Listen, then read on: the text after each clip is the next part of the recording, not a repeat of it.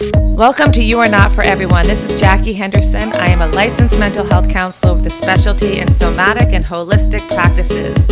On this podcast, we normalize talking about important mental health topics such as depression, anxiety, grieving, trauma, personality disorder, and much more. Thank you for joining me today, and let's get started. This is You Are Not for Everyone, and I'm Jackie Henderson. Today, we're talking about being out of your mind. And I'm sure you've been out of your mind sometimes. I've been out of my mind sometimes. And when I say this, what I mean is we are taken over by fear, taken over by anger, we're taken over by worry, overthinking, obsession, and trauma. And when we're overtaken by those extreme emotions and feelings, our reptilian part of our brain is running the show the reptilian part of our brain is putting us in a fight or flight mode to protect us or to guide us through this, but it's all animal instinct. And when the amygdala part of your brain, the reptilian part of your brain, is running the show, that means your frontal lobe, where your rational thought, your compassionate, empathetic thought, your clear thinking, decision making, kindness, all those things are in the frontal lobe. That part of your brain goes offline when the amygdala takes over. And so, when you're living in a state of fear, you're living in a state of fight or flight, you're living with anger and rage, and you're obsessed and overthinking, and you're worrying, and you have past trauma that hasn't been healed, that amygdala is in a heightened state. And when you're in that heightened state, your frontal lobe and the mindfulness part of your brain goes offline. So you're no longer in your mind, you're in the animal part of the brain. So, what is the mind? The mind definition is the element of a person that enables them to be aware of the world and their experiences, to think and to feel, the faculty of consciousness and thought. So, have you ever had road rage and you just wanted to ram your car into the back of someone? You wanted to cut them off, you flip them off, and you're just in a heightened state of rage. You're not being kind, you're not being thoughtful, you're not thinking of the consequences of your actions. You are in an animal part of your brain, reptilian state of fight or flight, and you're ready to fight this person because they cut you off, they went too fast, they were annoying you.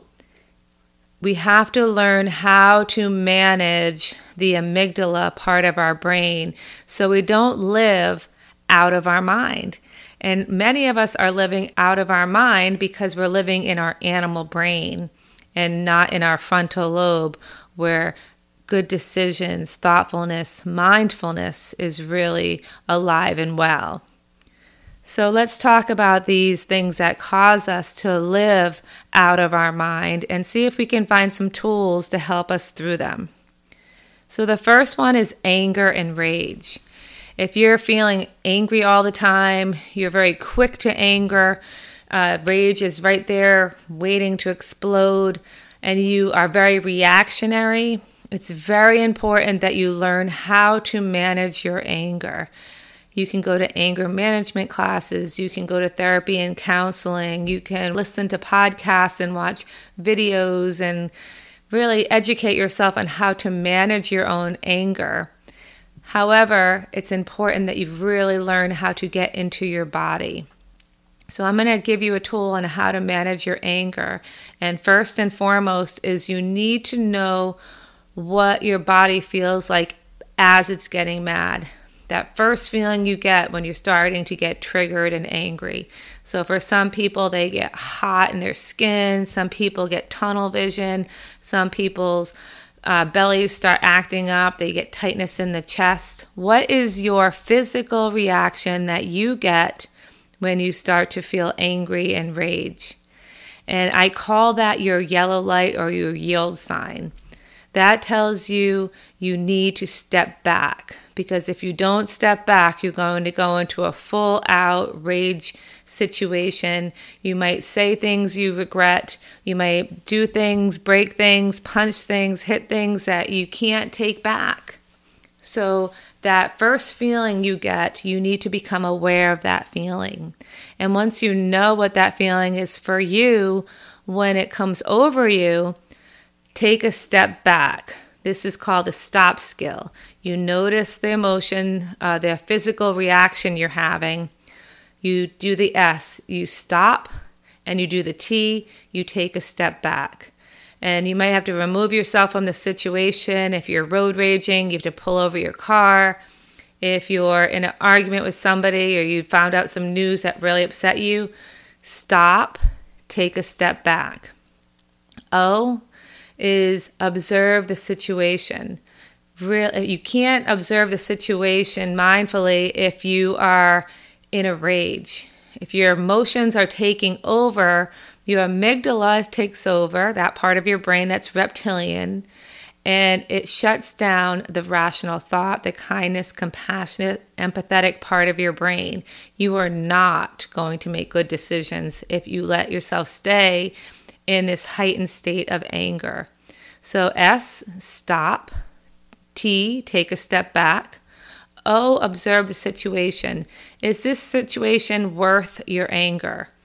Road rage, Probably not. You're probably just overtired. You're probably moving too fast. You're rushing, and this person just pissed you off, and it's not worth your anger. Um, if a spouse cheated on you and you're angry, yes, that situation is worth your anger. If you get fired from your job for no reason and you don't know the reason, yes, that's a reason to get mad.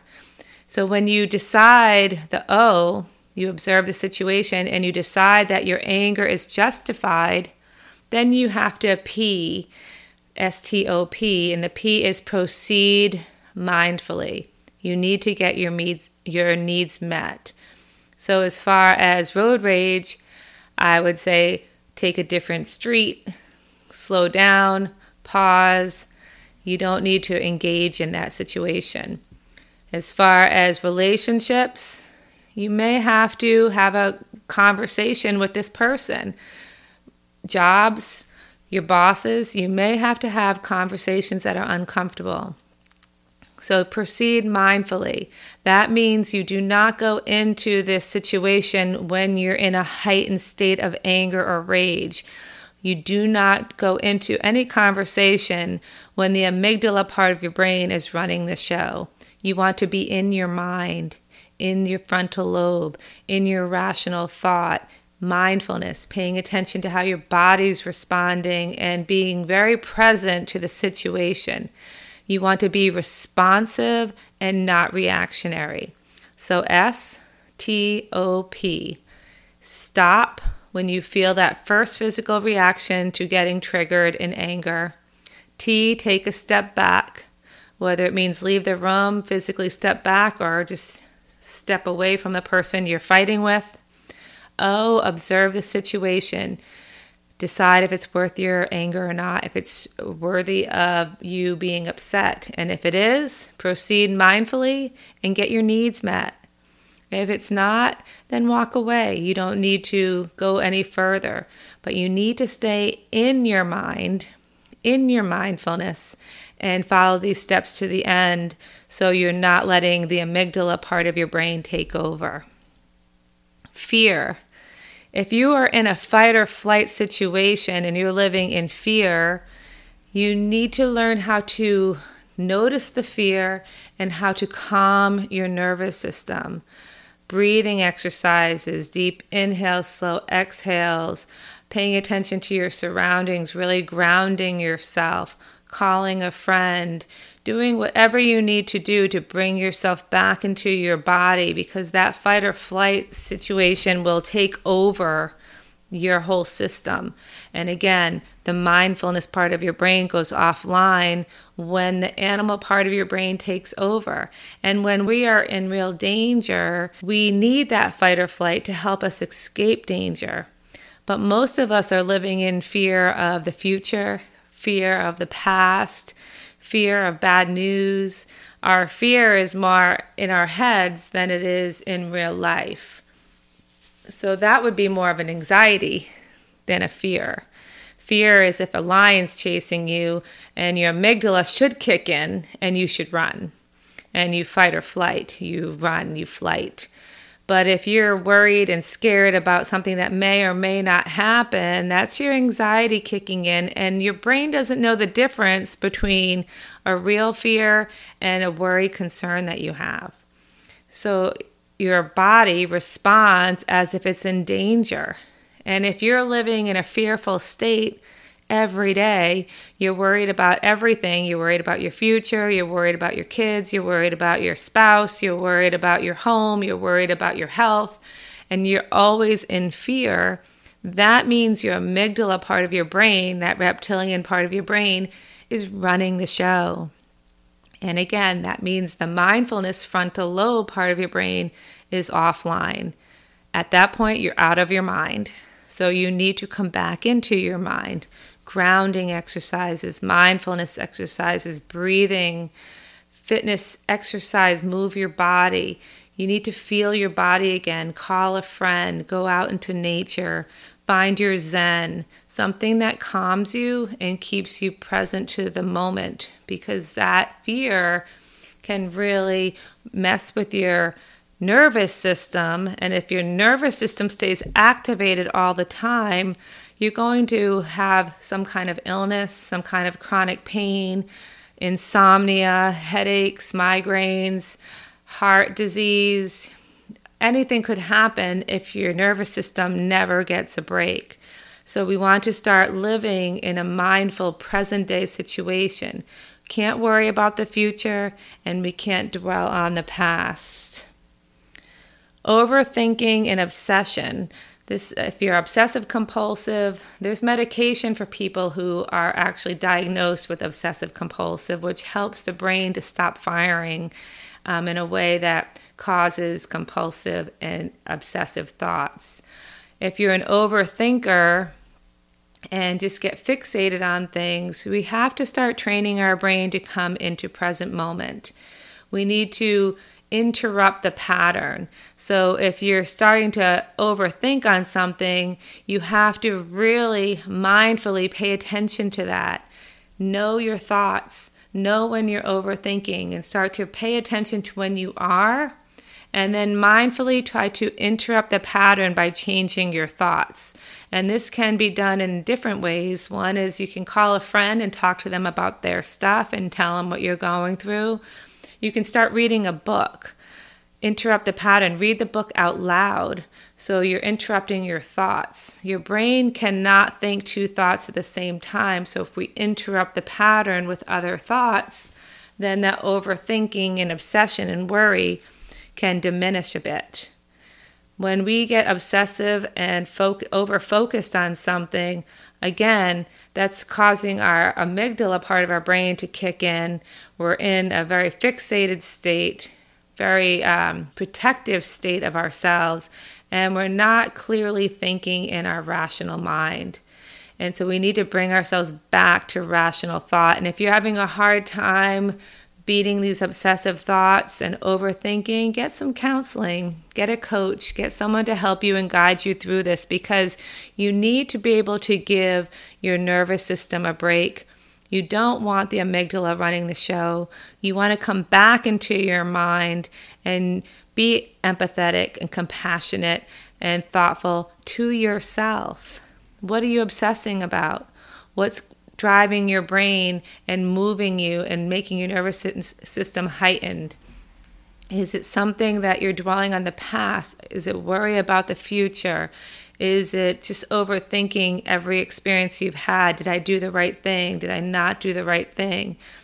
This is a lack of being in the present moment and giving yourself some real examination of how did I do today? Did I do a good job? Did I not do a good job? Where can I be better? Where where did I do well? Validate yourself. Validate your energy and your work and your optimism. Validate the good things in your life and start to really shift your thoughts to the good. We tend to dwell in the negative, and that puts us into a dark spot. And we don't want to dwell in the negative. The amygdala part of the brain is our fight or flight part of our brain. It's the animal part of our brain. It's designed to protect us from danger. And us obsessing over things is not danger. That's causing our amygdala to work overtime. That's causing us to be in a heightened nervous system state that is not beneficial to your health. Again, you're going to get some kind of illness if you stay in this heightened state for extended periods of time. And then there's trauma. And a lot of people have experienced adverse childhood experiences.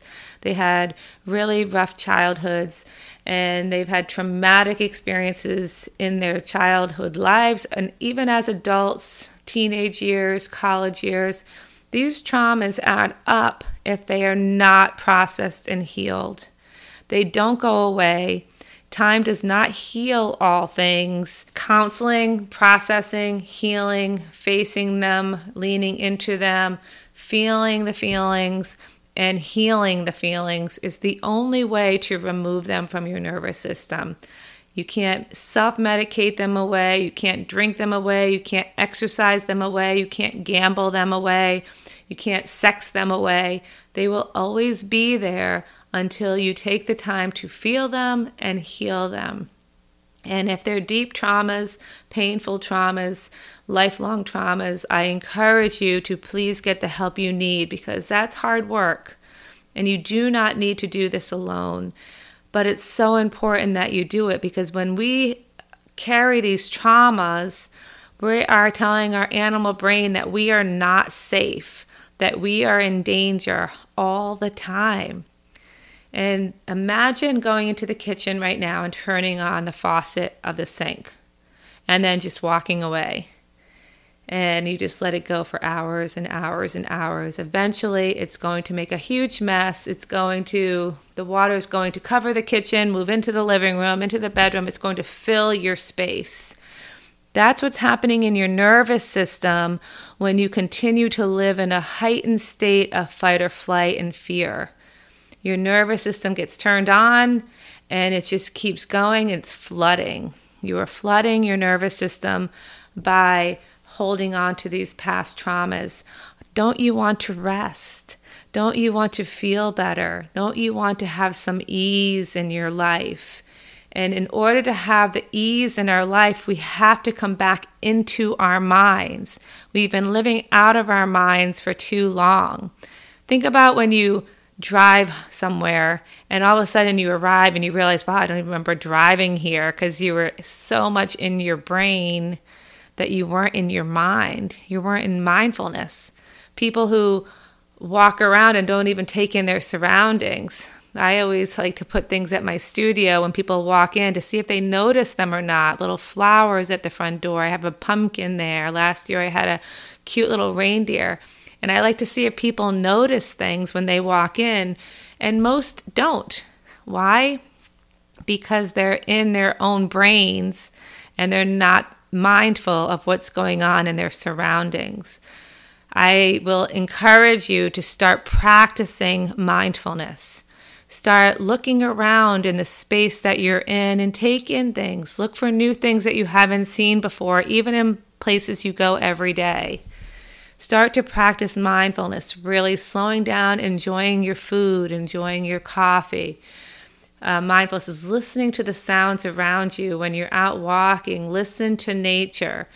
When you see a sunset, slow down and enjoy it. When you're petting your dog, really feel your pet and enjoy your pet. Slow down. When you have on a sweater that you love, squeeze that sweater.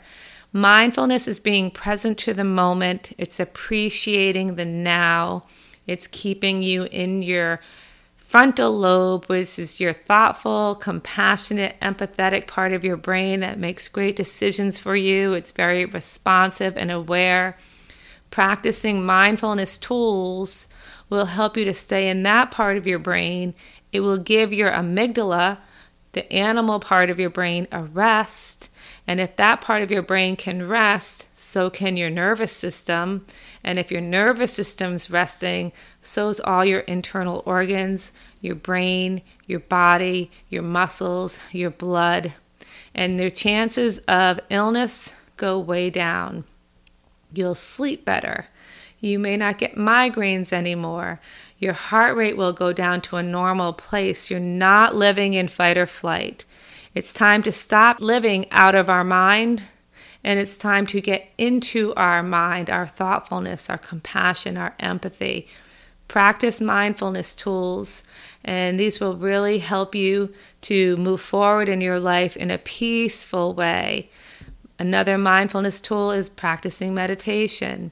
It's finding your Zen. What do you love to do that brings you peace? Usually, doing something with your hands is a great mindfulness exercise, whether you're gardening or cooking or sewing or playing an instrument.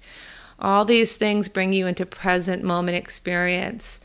We don't want to be out of our minds. We don't want to be living with fear and fight or flight state and worry and anger and rage. We don't want to be overthinking and obsessed over things that we have no control over.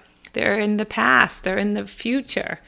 And we want to start healing our traumas. These things will all bring you back into your body. You'll have more peace, more calm, more healthy bodies, healthy brains, healthy mind. Your immune system will get stronger Everything will get better when you come back into your mind.